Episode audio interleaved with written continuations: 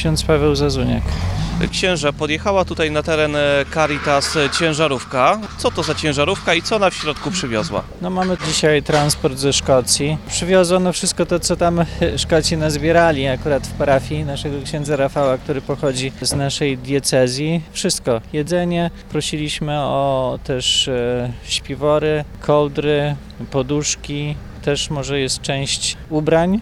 No i resztę to zobaczymy, jak rozpakujemy. I co z tym dalej się stanie? No przyjdzie armia wolontariuszy i będziemy przebierać. Część od razu trafi nawet chyba dzisiaj na Ukrainę, bo dzisiaj planujemy transport na Ukrainę do Łódzka, a część będzie tutaj rozdawana w naszych paczkach w naszej jadłodalni na Świrskiego ulicy. Jak dużo takich ciężarówek od początku wybuchu wojny przyjechało tutaj na teren Caritas? Akurat ciężarówek to może dużo nie przyjechało, bo to jako ciężarówka to jest druga i to akurat też ze Szkocji, a tak to przyjeżdżają busy przeważnie, no przyjeżdżają Niemcy, dużo z Niemiec mamy takich transportów. I tutaj to wszystko jest przekazywane na Ukrainę i jest to przede wszystkim, tak jak tutaj widzimy, żywność. No, no to tak jak mówię, to wszystko, to co się zbiera. Na pewno żywność jest taka najbardziej potrzebna, ale jest wszystko i środki medyczne i e, też, no właśnie to co powiedziałem, teraz takie było duże zapotrzebowanie na koce, śpiwory, poduszki, ponieważ oni teraz potrzebują tego w szpitalach. No i no, środki medyczne, to tyle,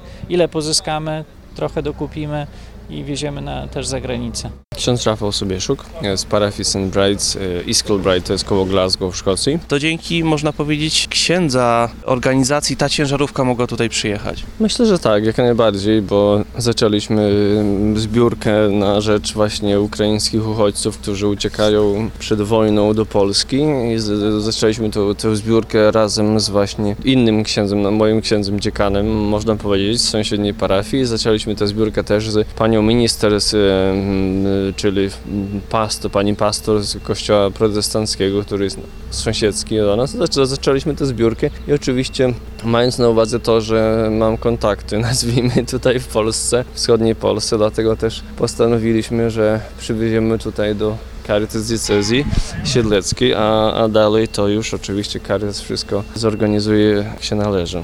I te wszystkie rzeczy, które tutaj e, widzimy, to są dary od prywatnych osób. W większości tak, są to dary od osób e, z mojej miejscowości, z mojej parafii, z sąsiednich parafii, z sąsiednich miejscowości. Są to dary też z różnych, e, można powiedzieć, instytucji. Bardzo mocno szkoły lokalne się w to zaangażowały, często zbierając na przykład całego busa różnych darów. Szkoły z mojej miejscowości, z okolicznych miejscowości, szpitale również się w to włączyły. Największe okoliczne w szpitale, największy w Glasgow szpital też jak najbardziej. Także to było mm, bardzo radosne zdziwienie albo zaskoczenie, widząc jak e, ile, ile różnych instytucji, szkół, kościołów to się włączyło. Dlatego bardzo z tego się cieszyliśmy, widząc jak dobrze ten e, progres poszedł i ile osób się włączyło, ile zebraliśmy. Także to jest druga ciężarówka, którą tu przysłaliśmy, także planujemy więcej, jak najbardziej.